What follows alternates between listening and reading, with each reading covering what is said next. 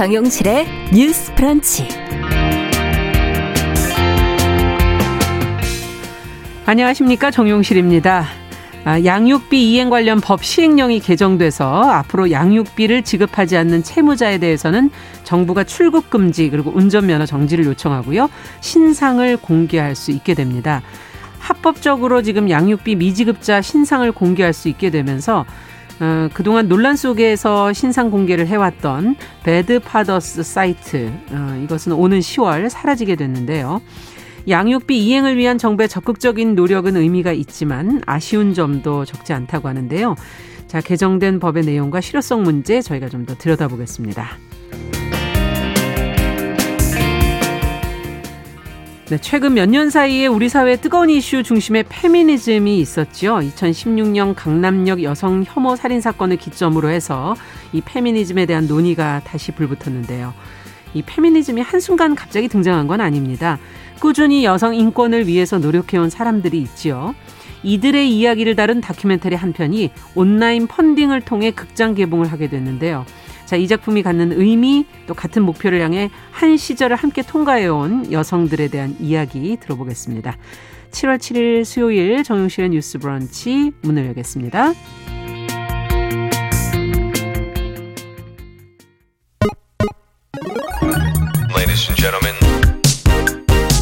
새로운 시각으로 세상을 봅니다. 정용실의 뉴스 브런치 뉴스 픽.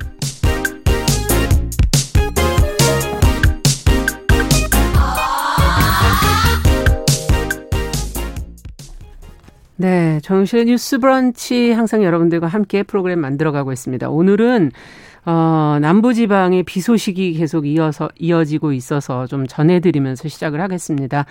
영산강 수계 만경강 이 전주시 지점 수위 상승에 따라서 홍수주의보가 지금 오늘 10시 지금 발령이 됐습니다. 인근 지역 주민들 안전에 유의해 주시기 바랍니다. 하천변에서 혹시 야영 중인 행락객 낚시계 또 하천구역 내 하천 부속물 공사 현장에 계신 관계자분들 안전지대로 대피를 좀 해주시기 바라고요. 하천에 주차된 자동차는 안전한 곳으로 이동해 주시기 바랍니다.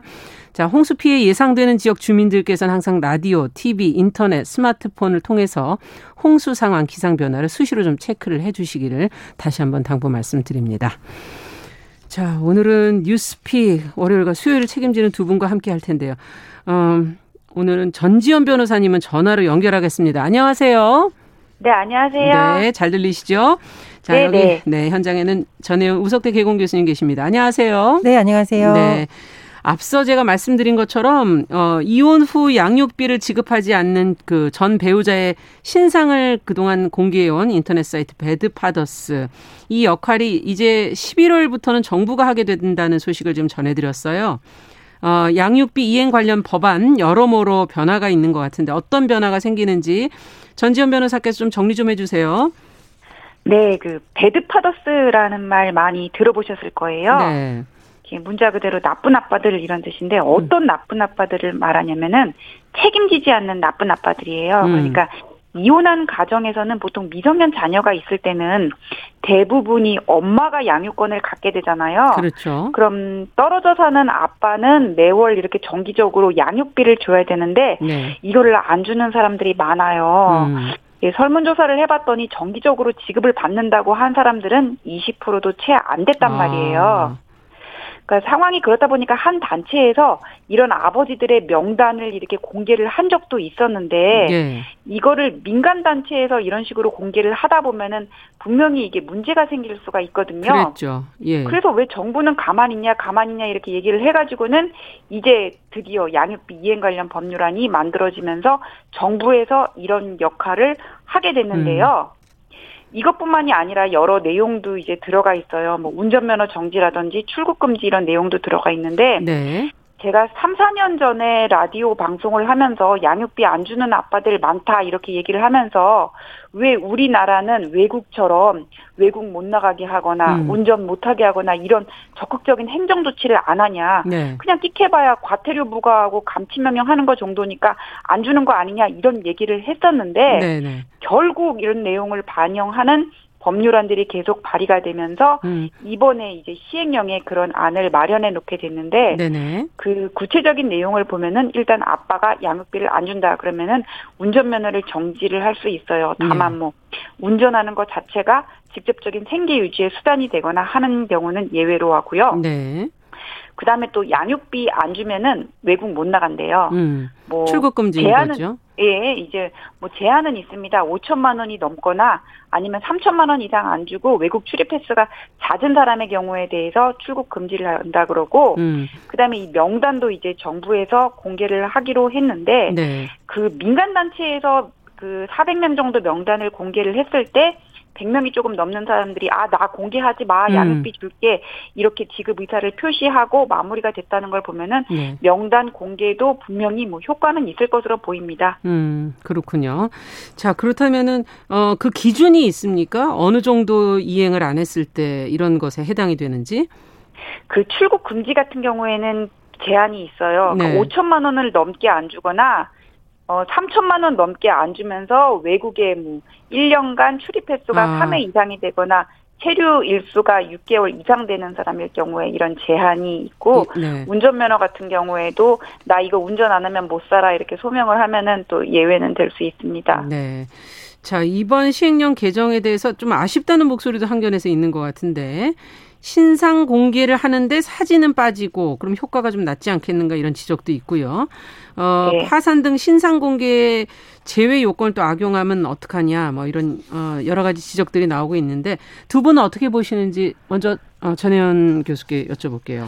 저는 이번에 마련된 안의 긍정적인 측면은 음, 이제 이 Bad Fathers인데 사실 Bad Mothers도 있어요. 그렇죠. 조금 더 설명을 드리자면 네. 나쁜 부모 음, 어, 법적으로 이제 이걸 채무자라고 이제 유권을 만들어 놨는데요.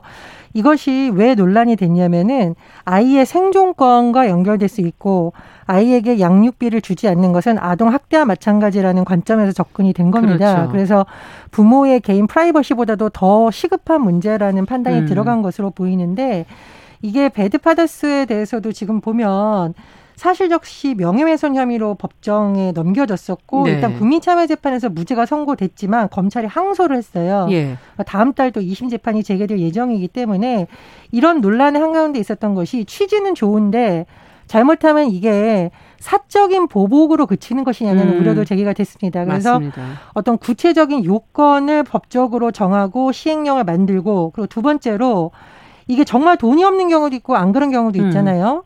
그래서 정부가 감치 명령만 하는 것이 아니라 감치 명령 이후에도 양육비 주지 않는 채무자 무조건 이렇게 하는 게 아니고요. 양육비 이행 심의위원회 심의 의결을 거치도록 했습니다. 네. 그러니까 과거에 논란이 됐던 부분을 조금 더 구체적으로 기준을 정해서 정교하게 만든 점. 그리고 예를 들면 이제 운전면허도 택시 운전사다 이러면 이게 생계와 연결이 되잖아요. 그렇죠. 이렇게 뭐 생계 유지 목적으로 하는 경우에는 심의위원회 심의를 거쳐서 정지 요청 대상에서 음. 제외되는 것 이런 등등을 정교하게 만든 건 좋은데 지금 배드파더스라던가 관련된 시민단체에서 어, 우려하는 부분은 좀 보완될 필요가 있다고 봅니다. 예를 들면 지금 출국 금지 요청 기준이 어, 5천만 원이라던가 뭐 예. 3천만 원 밀리 상태에서 1년간 국외 출입 횟수 3회 이상이라고 나와 있는데 예. 만약에 한 달에 20만 원 정도에서 30만 원 양육비 주는 것으로 책정된 사람이다. 음. 5천만 원 채우려면은 13년에서 20년이 지내야 된다라는 그렇죠. 거죠. 그럼 그 동안에 아무런 제재가 안 가는 것이냐. 예. 그리고 아이에게도 결국 돈이 안 가는 거잖아요. 음. 그래서 기준이 너무 높다. 이 기준은 음. 재검토할 필요가 있다는 주장이 나오고 있는데요. 네. 그 부분은 좀 주목해서 들어볼 필요가 보완할 있다. 필요가 있을 것 예, 같다. 그래서 예.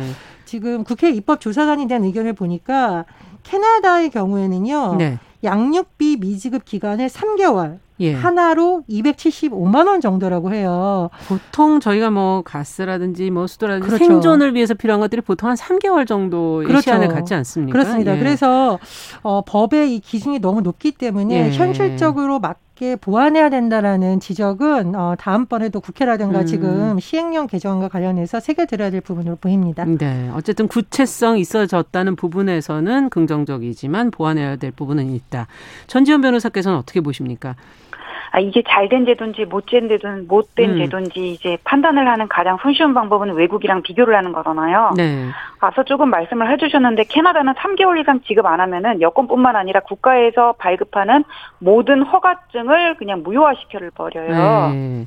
근데 양육비라는 게 이게 양육비 기준표에 따라서 기계적으로 대체로 지급이 되거든요. 예. 네, 법원에서 그렇게 결정을 하는데 그 아이 하나 키우는데 100만 원을 넘어서 이렇게 줘라 이렇게 나오기가 쉽지가 않아요. 음. 어떤 분이 이제 경제적으로 여유가 있는 분이 있어가지고는 부인하고 협의 이혼을 했어요. 이 부분은. 네. 그러면서 아이가 있을 때는 판사 앞에 가가지고는 양육비를 얼마 주겠다 이렇게 얘기를 하는데 음. 이분이 나는 한 달에 뭐 600만 원씩 주겠다 이렇게 얘기를 했다는 거예요. 어. 경제력이 있으신 분이니까 그랬더니 예. 이 판사님이 눈을 동그랗게 뜨면서 60만 원이 아니라 600만 원이요. 예. 한 달이요? 안 바뀌실 거죠? 이렇게 물었다는 거거든요. 그렇죠. 예. 그만큼 양육비 지급이 아이 하나를 키우는데 뭐 들어가는 학원비, 뭐 의료비, 애기 먹이는 거 이렇게 음. 하면은 턱없이 부족하게 지급이 되는데 5천만 원, 3천만 원 이렇게 해버리면은 몇 년 동안 양육비 지급이 안 된 게 쌓여야지 결국 그렇죠. 그렇게 되는 거예요. 그다음에 지금 뭐 감시 명령을 받고도 양육비 이행 안 하면은 형벌로 1년 뭐 이하의 징역 이렇게 하는데 미국 같은 경우에는 주마다 법령이 좀 다르기는 하지만은 최장 14년까지로 이렇게 돼 있거든요. 아, 기준이 예. 그 어, 처벌 기준이 높군요. 예, 네. 그래서 이게 여전히 부족한 점이 많고 신상 공개를 한다는 것도 음. 이미 민간 단체에서 400명 공개를 했더니 100명이 좀 넘는 숫자가 나는 그럼 지급할게요 이렇게 네. 왔다는 거잖아요. 300명한테는 위화 효과가 전혀 없었다는 얘기거든요. 그렇죠. 사실 이게 누가 애한테 양육비 안 주는지 뭐 찾아 들어가서 확인하지 않으면은 내 옆집에 사는 아저씨가 이혼하고 애기한테 양육비를 주는지 안 주는지 알 수가 없단 말이에요. 네. 신상 공개만 가지고는 그게 양육비를 줘야 된다 그런 위화 효과가 떨어질 수밖에 없고 어. 이 운전 면허증이라는 것도 직접적인 생계 유지의 수단이 되는 경우는 제외로 한다고 돼 있는데 예. 택시 운전사 직접적인 생계 유지의 수단이죠. 그런 경우에는 명확하지만은 이 범위를 어디까지로 할지가 여전히 유동적이란 말이에요. 음. 나는 그 운전하는데 차 없으면 안 돼요. 와서 울고 불고 하면은 그때는 어떻게 할 거냐고요. 일단 압수를 하고 소명이 되는 거를 봐서 음. 있는 게 이게 맞지 않나요? 그래야지 확실히 양육비 지급 되게 되는 거 아니겠습니까? 네. 그래서 이것만 가지고는 아직 부족한데 그래도 예, 이거라도 된 게 그나마 다행이다. 뭐 이렇게 볼 수가 있겠습니다. 두 분의 입장이 어, 비슷하시지 않나 이런 생각도 들기도 하는데요. 미국 예. 사례를 조금 더 봤더니 예. 캘리포니아 주의 경우에 양육비가 30일 이상 연체됐을 때는 예. 운전면허뿐만 아니라 직업과 관련된 면허도 제지한다. 음. 그러니까 직업과 관련된 면허 따기 굉장히 어렵잖아요. 그럼요. 이런 부분 사업 면허도 제지한다고 합니다. 예, 그러면 일을 하는데도 그 그렇죠. 상당히 심각한 네네. 방해를 받는 거죠. 그래서 예. 아마 해외의 경우에는 아동의 인권이라든가 생존권을 굉장히 중요하게 여기고 어른들의 책임을 더 무겁게 보는 음. 걸로 보이는데 앞으로 우리나라도 이런 점을 조금 더 봐야 되지 않을까. 음. 왜냐하면 어린아이들은 법원에 나와서 법정에 나와서 본인의 의사를 그렇죠. 피력할 수가 없기 때문에 그동안 음. 오히려 늦어진 것이 아닌가 안타깝고요. 또 하나 제가 이 배드 파더스라는 것이 왜 만들어졌냐를 봤는데 네. 아, 이거 좀 우리 한번 돌아봐야겠습니다. 이 네. 한동안 우리나라 뭐 유학생 또 사업을 하는 분들이 필리핀으로 많이 갔었는데 어학연수 목적도 있고 네. 여러 가지가 있습니다. 한동안 그랬었죠. 한동안입니다. 물론 이제 모두는 아닌데 일부 사람들이 필리핀 여성과 연애를 하거나 같이 지내면서 아이만 낳고 잠적해 버리는 경우가 있었습니다. 어. 그래서 이 사람들이 아버지를 찾아서 양육비를 더 받게 해달라. 그리고 이 아이가 지금 아버지가 없는 아이기 때문에 법적으로 여러 가지 보호를 못 받잖아요. 음, 어. 그렇게 하는 것에서 이 배드파더스가 시작이 된 부분도 있거든요. 어. 그래서 이런 부분 좀 생각을 해봐야겠고 어, 부모로서의 책임감이라는 부분을 너무 가볍게 여긴 것이 아닌가 생각이 듭니다. 네. 그래서 여러 가지 측면에서 이번에 안을 보면서 어, 우리가 아동의 인권, 생존권을 정말 제대로 음. 보호하고 있는지 우리가 폭력 사태뿐만 아니라 이런 면에도 좀 들어봐야 된다는 생각이 그렇죠. 들었습니다. 지금 뭐 아동 학 학대 관련 보도들도 계속 지금 이어지고 있는데 근본적으로 부모의 책임의 부분. 자, 전지현 변호사께서 또 더 붙이실 얘기 있으신가요? 제가 음. 어떤 부부를 이제 상담하면서 본 적이 있는데 네. 어, 남편이 이렇게 경제력이 상당히 있는 사람이었어요. 능력이. 음. 그런데 자기 수입이 줄면은 부인한테 이렇게 통보를 한대요. 네. 내가 뭐 직장을 옮겨가지고 수입이 줄었으니까는 애기한테 120만 원 보내던 거 100만 원밖에 못 보내 이런 식으로. 예.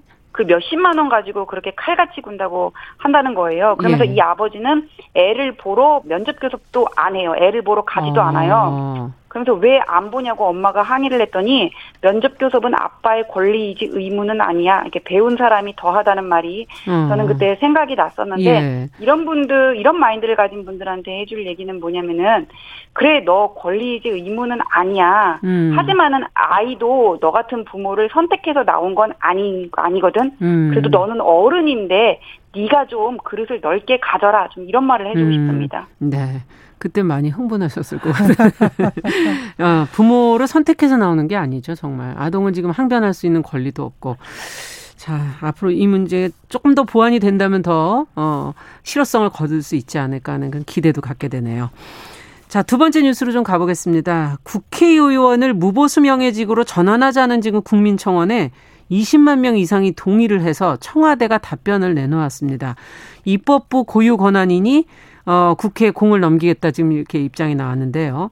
청원 내용이 구체적으로 무엇인지 그리고 아, 아마 이렇게 많은 그 20만 명 이상이 지금 동의를 했다고 하니까 청와대 답변 앞으로 그러면 이것은 어떻게 돼야 되는지 두 분의 입장 좀 들어보고 싶습니다. 먼저 전혜영 교수께서 정리 좀 해주시죠. 제가 이 내용을 보면서 주변에 물어봤더니 아 좋은 아니다 이런 의견이 많이 나왔습니다만 예. 이제 우리가 일반적으로 생각하는 거하고 법적으로 가능한지는 음. 조금 구분해서 봐야 될 필요가 있겠습니다.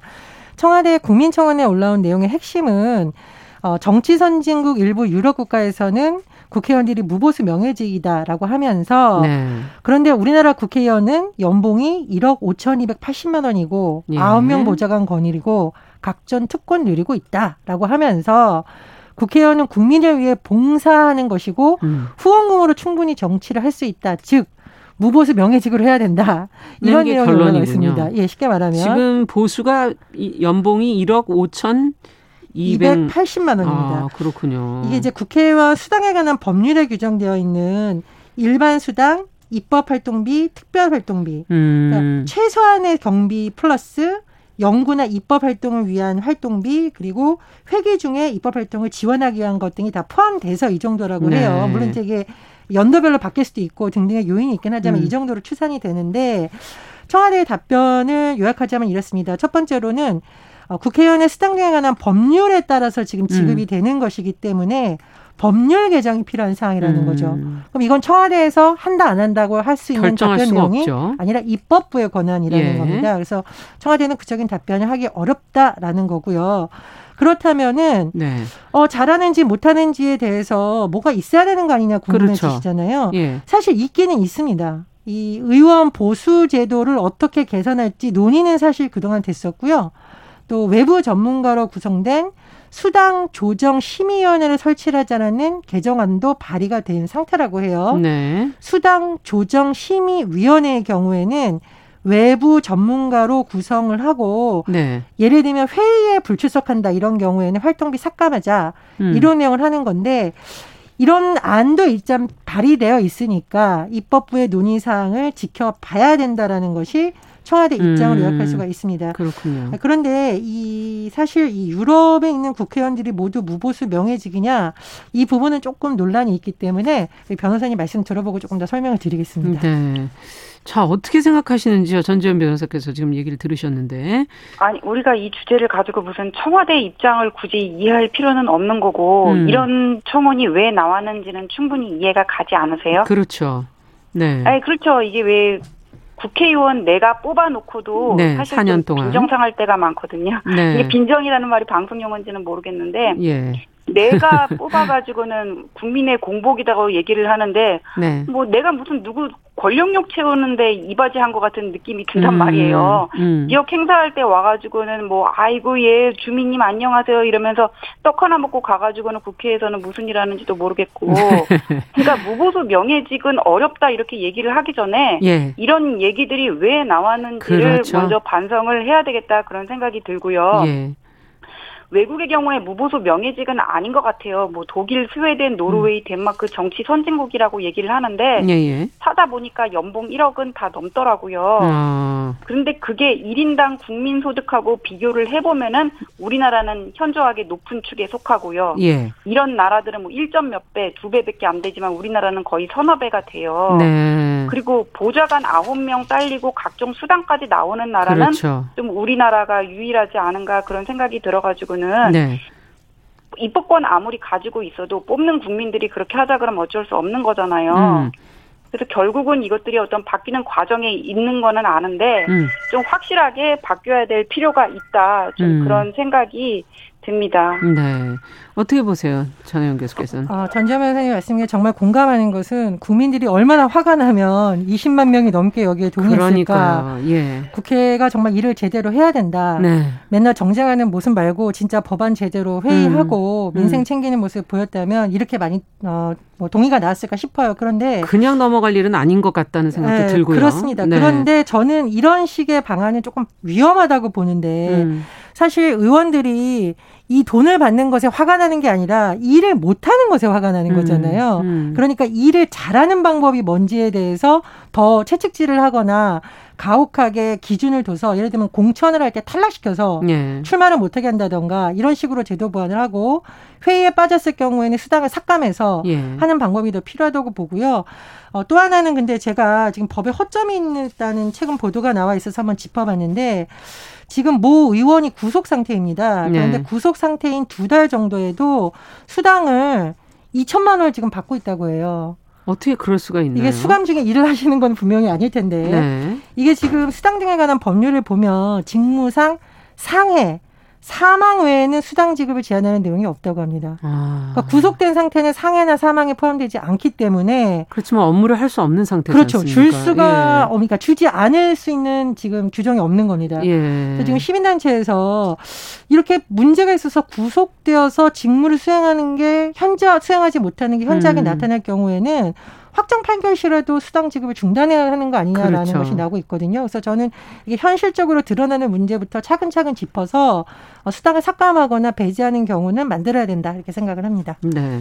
아까 원인을 먼저 여러 가지 얘기를 해주셨지만 또 최근에 어떤 그 국회의원으로서의 그 사적 이익을 추구하는 그런 모습들 때문에도 아마 이런 어 연봉에 대한 얘기, 보수에 대한 이야기가 있는 게 아닐까 하는 그런 생각도 한번 해보게 되고요.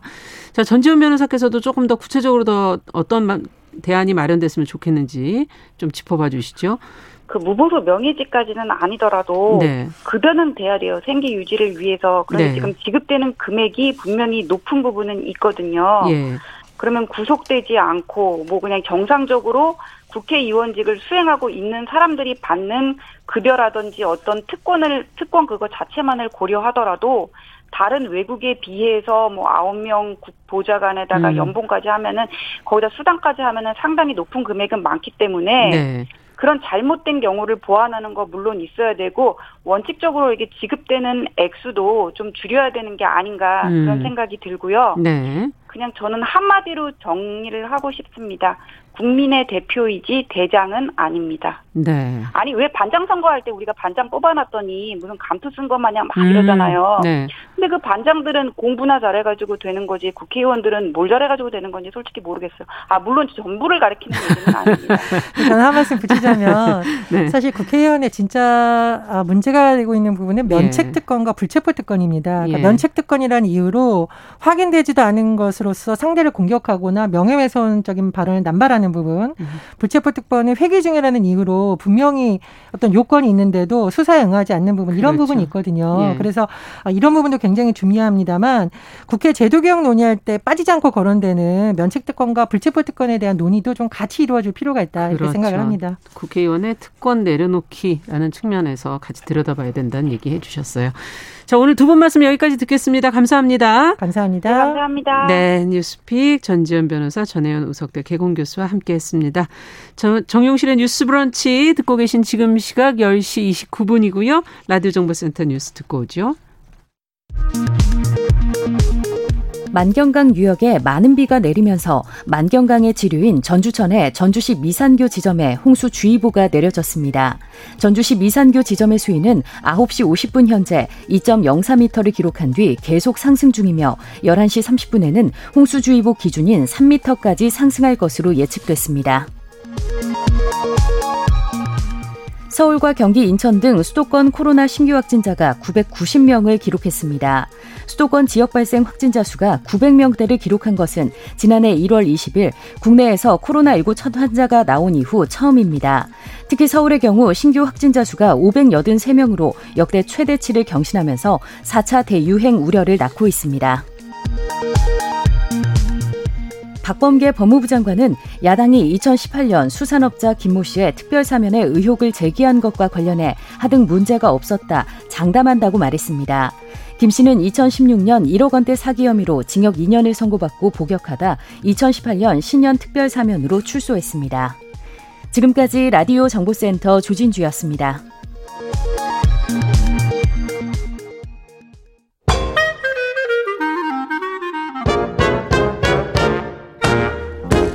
모두가 행복한 미래 정용실의 뉴스 브런치 네, 뉴스 브런치 듣고 계신 지금 시각 10시 31분 향해하고 있습니다.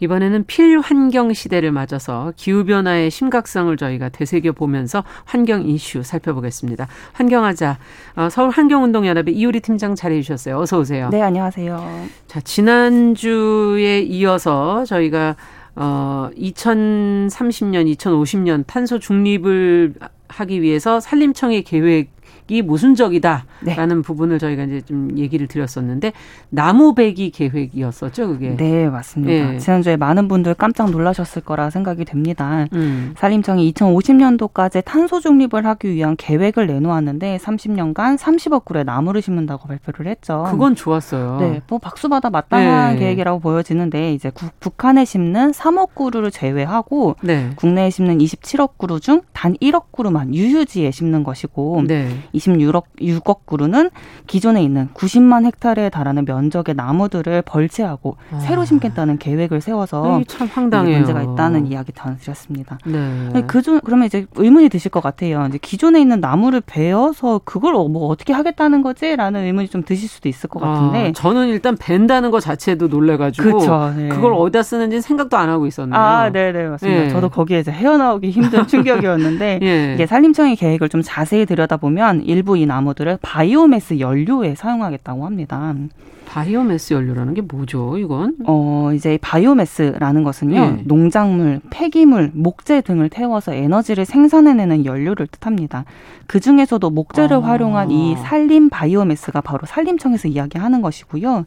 산림 바이오매스는 나무를 잘게 자르고 수분기가 있는 나무를 더 잘 태우기 위해서 건조를 시켜가지고 연료, 즉 나무 땔감이죠. 이런 것들이 이제 펠리트 형태로 일종의 어떻게 보면 화석 연료라고 할 수도 있나요? 네, 맞습니다. 오늘 주요 하게 다룰 내용이 바로 그 내용이고요. 어. 사실 이렇게 나무를 태워서 사용하면 온실가스 배출량이 상당할 것이라고 생각이 되실 텐데요. 음. 네, 맞습니다. 사실 그것도 맞죠. 네, 맞아요. 이게 최근에 산림청 산하에 있는 국립과 산림과학원에서 어. 바이오매스는 탄소 중립 에너지 원이라면서 주장을 많이 했는데 환경단체가 이를 정면으로 반박을 했거든요. 아. 예, 자세히 말씀드리면 지난 6월 9일에 기후 솔루션이 바이오매스는 나무를 벌채하는 시점부터 온실가스를 배출하기 시작을 하고요.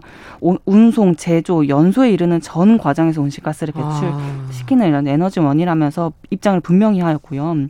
또 동일량의 전기 생산으로 사, 살펴봤을 때 네. 현재 누락되어 있는 목재 펠릿 연소 과정에서 발생하는 실제 배출량까지 더하면 이제 인천 영흥 오륙호기에 있는 석탄화력 발전소보다도 더 많은 배출 온실가스를 배출할 것이라고. 잠깐만요. 목재 펠릿 연소 과정이라는 건 뭐예요? 이게 이제 방금 말씀드린 산림 바이오매스 같은 경우는 나무를 잘게 자르고 네. 이걸 이제 건조시켜서 건조시켜서 압착시켜 가지고 목재 펠릿의 형태로 만들어요. 아. 작은 이제 나무 껍데기 같이 보시면 될것 같은데 아. 그런 형태로 만들어서 그걸 태우는 거죠. 그런데 이 연소 과정에서 나오는 온실가스 배출량을 살펴봤을 때 지금 현재 있는 석탄화력 발전소보다 더, 더 많은 많다. 온실가스 그럼 이건 아니잖아요. 것이다. 탄소 중립이. 네, 이게 산림과학원에서 예. 주장하는 바는 이제 버려진 잔가지, 그러니까 뭐 예를 들면 제재용으로 활용을 하면서 음. 이제 나무를 자를 때 버려진 잔가지들을 활용을 해서 미이용 산림 바이오매스를 쓴다고 아. 마치 쓰레기를 재활용하는 것처럼 홍보를 하고 있는데요. 예. 실제 살펴보면 원목도 바이오매스에 활용을 하고 있습니다. 아, 잔 가지가 아닌 원목도. 네, 맞습니다. 어. 2020년 산림청 자료에 따르면요. 바이오매스 생산에 사용된 국내 재 중에 약 30% 정도 가 원목에서 왔습니다. 원목에서 30%가. 버려진 잔가지만 활용한다는 것은 아니라는 거죠. 그렇군요. 근데 딴 거보다 지금 있는 나무를 베서 네. 새로 심고 그것도 모자라서 그거를 이제 어, 연료로 쓰겠다. 네, 이게 참 어. 이없다 없는 상황이죠. 근데 왜 바이오매스라고 붙였어요? 그래, 바이오가 그, 왠지 뭔가 네. 친환경적이다 이렇게 느껴지잖아요. 사실은 이제 이들 주장처럼 재활용을 하는 관점에서 다시 쓴다면 바이오매스는 친환경적일 수 있다 이렇게 볼 수 있는데요. 음. 미이용 바이오매스 자체가 친환경적으로 그런 방식으로만 생산이 되진 않거든요. 음. 지난번에 문제가 많이 심각했었는데요. 바이오매스로 쓰이는 이 나무들이 어떻게 벌채가 되나 살펴봤더니 예. 모두배기 방식으로 벌채를 하고 있다라고 모두배기는 또 뭐예요? 모두배기는 꼭대기서부터 그냥 쫙 긁으면서 내려오는 머리 깎듯이? 네, 머리 깎듯이 내려오는 방식이에요. 와. 근데 이 모두배기 방식이 문제가 많이 심각한 게. 아 이러면은 막 흙이 막 토사가 막 내려올 것 같은데 네, 비올 때는요. 네, 산사태도 물론 유발을 할 네. 것이고요. 그리고 그 아예 그 거기에 있는 산림을 완전히 황폐화시키는 그런 방식이거든요. 아니 어떻게 나 자란 게 너무 아까운데. 네 예. 맞습니다. 그것도 한 2, 30년 동안 자란, 3, 40년 동안 다 자란 그런 나무들일 텐데 그걸 완전히 아. 다 깎아내는 방식으로. 이제 벌채가 되고 있어서 문제가 심각했었고 벌채도 그렇게 되고 네 이제 최근에는 이런 모두배기 방식이 문제가 많이 되다 보니까 음. 이제 우리 이런 걸 하지 않도록 막아내겠다라고 발표까지는 했는데 음. 사실 이전에는 이런 방식대로 계속 되어 있었던 거죠. 음. 이런 최악의 방식으로 베어진 나무들이 바이오매스에 사용이 되는 것을 확인했습니다. 네.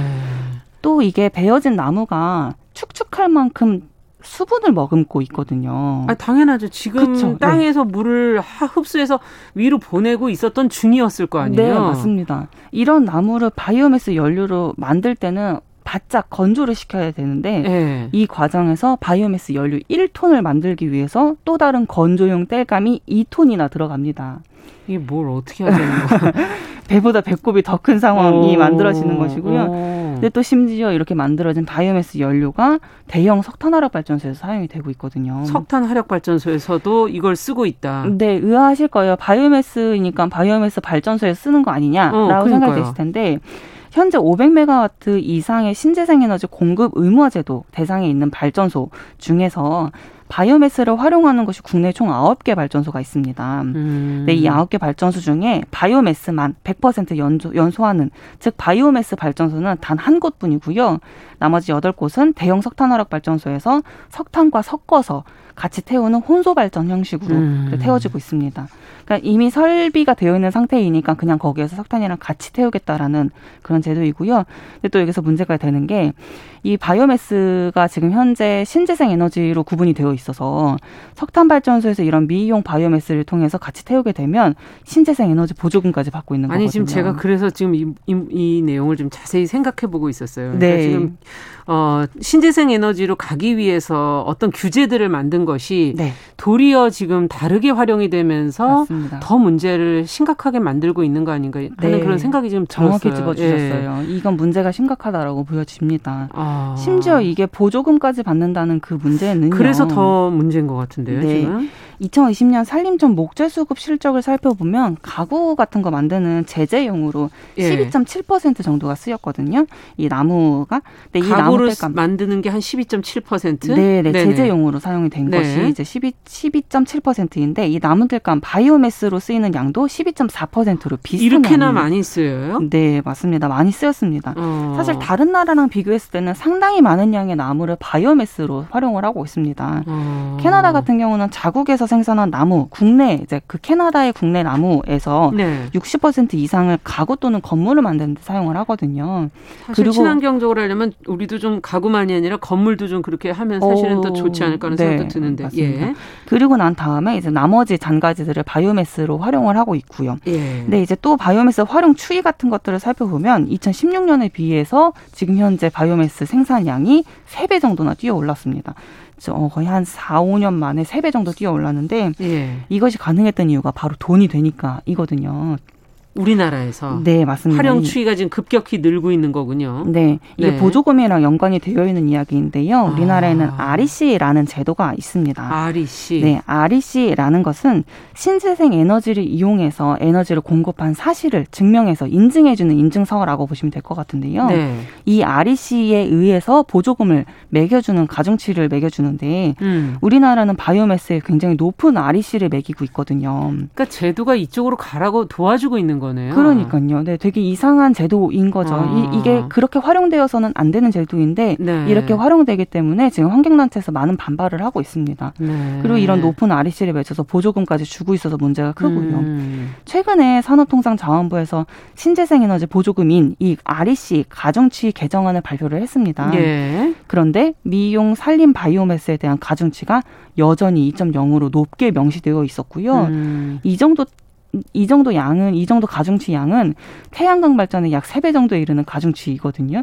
다른 음. 분야보다도 특히 이쪽을 가중치를 더 많이 줬다는 거군요. 네, 맞습니다. 이제 아. 앞서 말씀드렸던 부분은 바이오매스가 친환경적이지 않다. 음. 또 다른 화석 연료이다라고 음. 이제 말씀을 드렸는데 의아하실 거예요. 왜 태양광 발전보다 세 배 정도 이상의 가중치를 주냐라는 음. 의아한 점들이 있는데 저희도 의아합니다. 음. 왜 이런 제도들이 이렇게 흘러가고 있는지가 그러니까요. 문제가 심각하다라고 보여지고요. 이에 환경운동연합은 화석 연료의 또 다른 이름인 이 바이오매스에 보조금을 지급하는 것을 멈추고 태양광이나 풍력 같은 청정 에너지 활성화의 방안에 집중하라라고 목소리를 내었습니다. 네, 지금 우리가 어떻게든 방향을 제대로 해서 환경 문제를 해결하고 기후 변화를 해결해야지 후세대와 함께 저희가 살아갈 수 있을 텐데 그걸 지금 너무 성급하게 가려고 하면서 네. 제대로 된 방향이 아닌 쪽으로 지금 제도들이 만들어지고 있는 거는 아닐까. 그걸 또 네. 제대로 이용하고 있는 건 아닐까는 음, 맞습니다. 그런 생각도 좀 들고 네. 씁쓸한데요. 네, 맞습니다. 예. 산림청이 강한 반대에 이렇게 부딪혀가지고 국민 의견을 수렴하고 하반기에 이 계획을 확정하겠다고 발표를 했어요. 네. 그러니까 2050년도 탄소 중립을 위한 계획은 발표를 해야 되는 상황이니까 예. 하반기에 계획하겠다고 얘기를 했는데 이 문제를 대응하는 과정에서 좀 이렇게 산림청을 잘 살펴보면 기존 안을 변경할 계획이 딱히 없어 보이거든요. 이 아. 안을 고수하면서 국민들을 설득하고 그리고 의견을 받긴 받겠다라는 그런 태도로 보여져가지고 문제가 또 심각합니다. 예. 아닌 거는 아닌 거잖아요. 그렇죠. 무엇보다 분명한 거는 나무는 살아 있을 때 탄소를 흡수하고 고정을 하는 역할을 하고 음. 이거를 태우고 뭐 다른 용도로 쓰, 쓰다 보면 결국 또 다른 온실가스를 배출하기 때문에 진정으로 기후위기에 대응하고자 한다면 올바른 정책이 무엇인지 확실하게 짚고 넘어갔으면 좋겠습니다. 네, 제도적으로 마련해 놓은 것들이 혹시나 잘못 오용되고 있는 부분은 없는지를 네. 점검하는 것도 환경 문제를 해결하는 데는 굉장히 중요한 변수가 아닐까 하는 생각이 드네요. 네. 자, 오늘 환경하자 어, 서울환경운동연합의 이우리 팀장과 함께 어, 산림청의 탄소 중립 계획을 저희가 좀 들여다봤습니다. 말씀 잘 들었습니다. 감사합니다. 네, 감사합니다.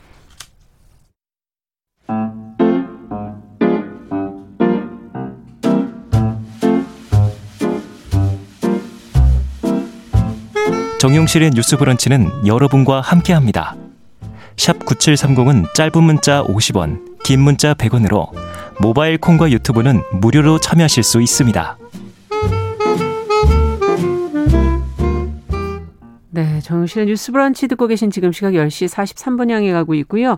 오늘 기후 날씨 속보가 지금 계속 들어오고 있습니다. 어, 10시 30분에 앞서 홍수주의보 10시에 어, 내려진 것 전해 드렸었고요. 10시 30분에는 거창군 지역에 호경보가 지금 발효됐습니다. 어, TV, 라디오, 스마트폰을 통해서 내가 있는 지역의 기상 상황 좀 어, 남부지방에 계신 분들 좀 살펴봐 주시고요. 주변에 있는 사람들에게도 좀 알려주시기 바랍니다. 차량은 속도를 줄여서 운행을 하고 물에 잠긴 도로, 지하차도, 교량 등으로 통행하지 않도록 주변 분들에게도 안내를 해주셨으면 좋겠고요. 어, 대피 공고 받으셨을 때는 즉시 안전한 곳으로 주변 사람들과 함께 이동해 주시기 바랍니다. 그리고 공사장이나 전신주, 뭐 산간계곡 위험 지역들은 어, 가시지 않도록 접근하지 않도록 좀 해 주셨으면 좋겠고요. 어, 농촌 지역에서는 또 시설물 피해 발생하지 않도록 어, 시설 비닐하우스 결박이라든지 어, 과수의 지주 시설 고정 등 어, 작업들을 어, 미리 해 놓으시고 야외 활동은 좀 어, 자제해 주셨으면 하는 당부의 말씀 드립니다.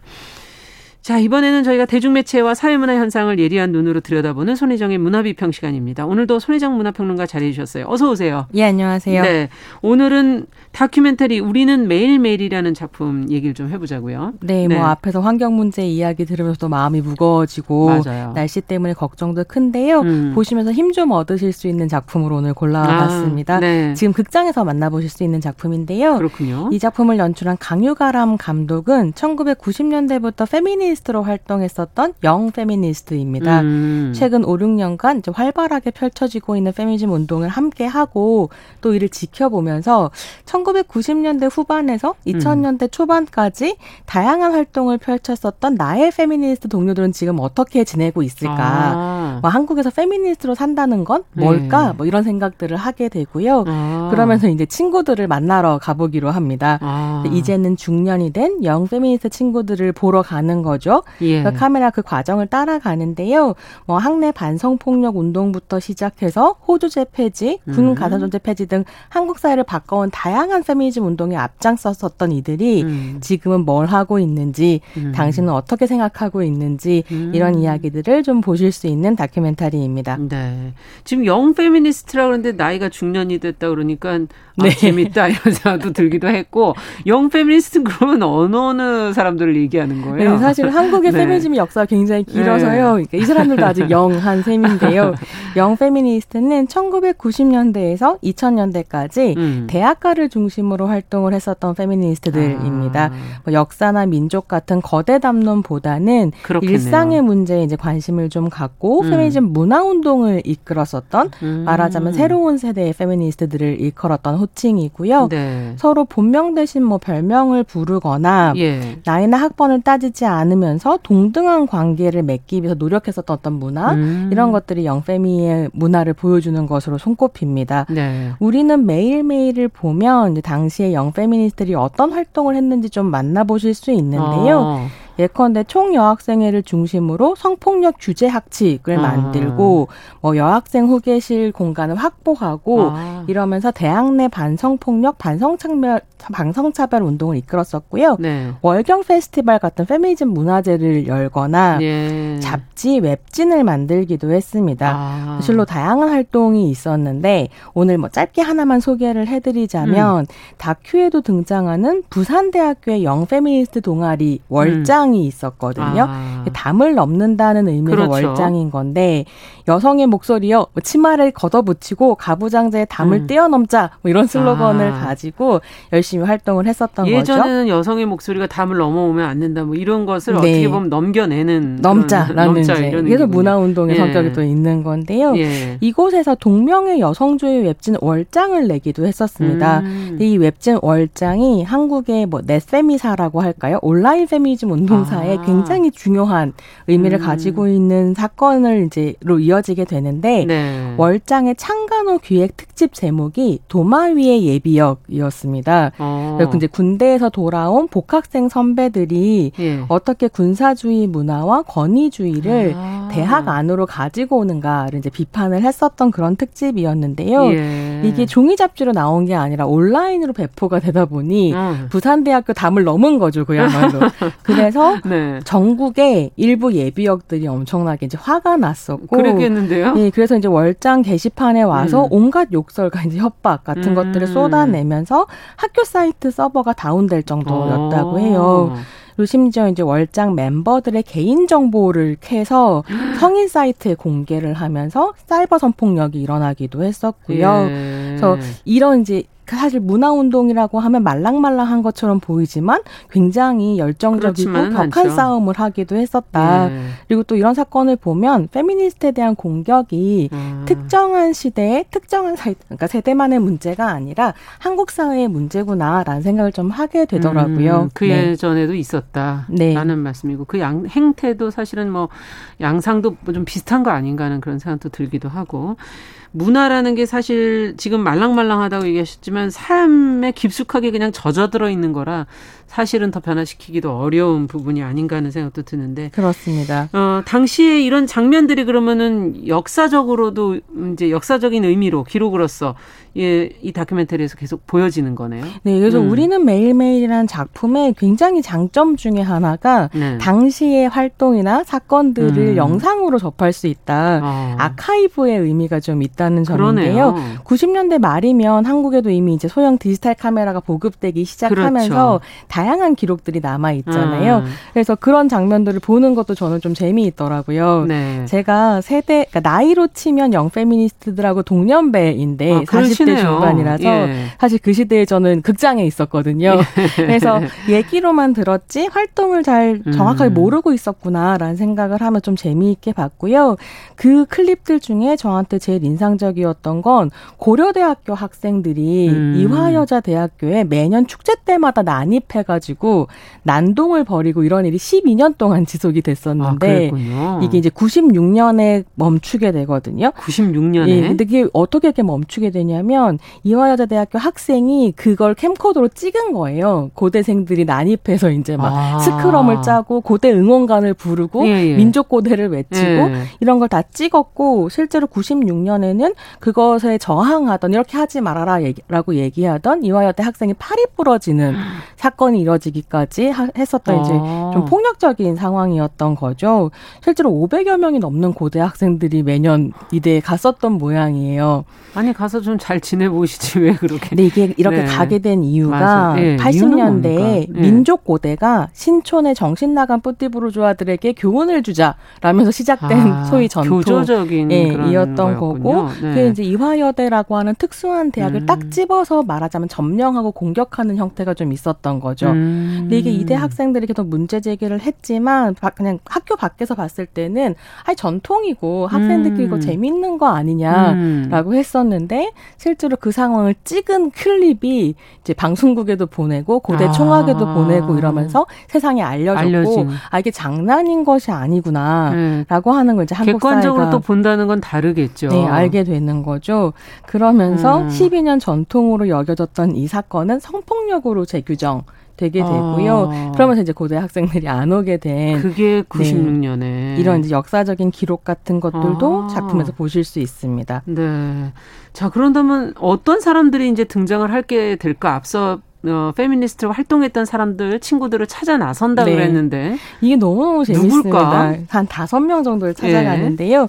강유가란 감독과 오랫동안 이제 친분을 맺어온 사람들인 거죠. 네. 이영 페미니스트들은 또 각자의 자리에서 자신의 삶을 이어가고 있습니다. 음. 처음 만나러 가는 친구가 키라인데요. 음. 당시 사용했던 별명으로 이제 사람들을 네. 소개하고 있는데 키라는 전북 정읍에서 수의사로 일을 하고 아. 있습니다. 학생 때 이제 페미니즘 좀 운동을 하고 예. 졸업 후에도 반성폭력 운동을 하는 여성 단체에서 활동을 음. 했었는데 어느 날 이제 딱 그만두고 수의사가 된 거죠.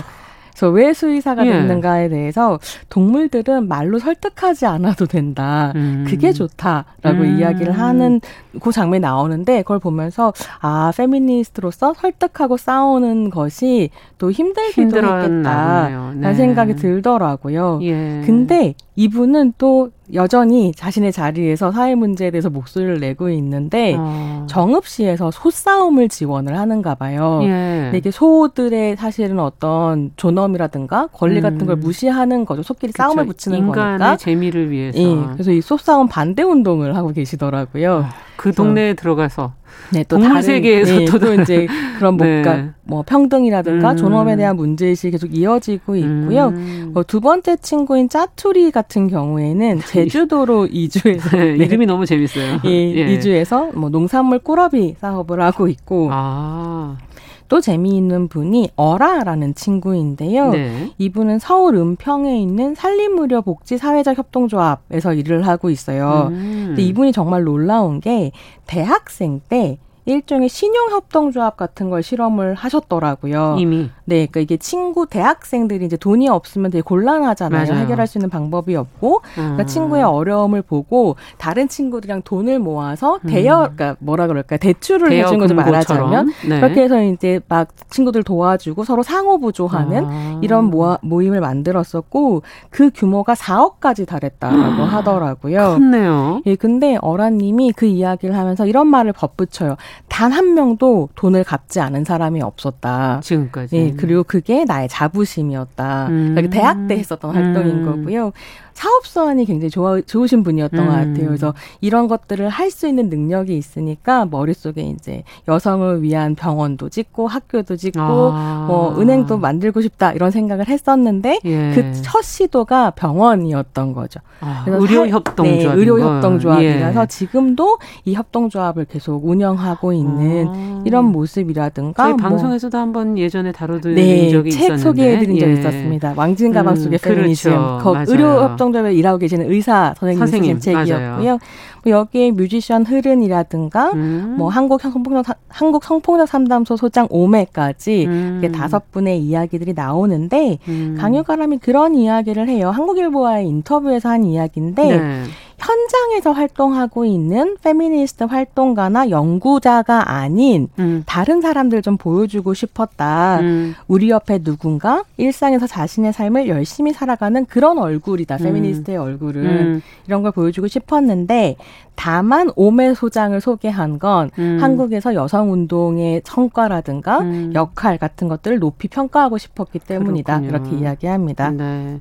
강유가랑 감독도 그 활동을 하고 있는 분이고 어, 정리해 주신다면 네 이게 사실 이제 우리는 매일매일 개봉을 하려고 음. 텀블벅을 진행을 했었는데 아. 천만 원을 모으려고 했는데 이 천만 원 훌쩍 넘어 모였어요. 예. 굉장히 많은 사람들이 이제 참여를 했다고 할 수 있는데 강유가람은 이 작품을 통해서 우리가 연결되어 있다 단절되어 있는 것이 아니라 음. 그래서 저는 이 작품을 보면서 아 여전히 이 작품을 통해서 우리가 연결되고 서로를 이해할 수 있겠다 이런 생각이 좀 들었습니다. 그래서 많은 분들이 극장을 찾아서 확인해 음. 주셨으면 좋겠습니다. 네. 오늘 문화비평 온라인 펀딩으로 극장 개봉을 하게 된 다큐멘터리 우리는 매일매일 같이 이야기 나눠봤습니다. 손희정 평론가와 함께했습니다. 감사합니다. 감사합니다. 정용실의 뉴스 브런치 수요일 순서도 같이 인사드릴게요. 저는 내일 오전 10시 5분에 또 다시 찾아뵙겠습니다. 감사합니다.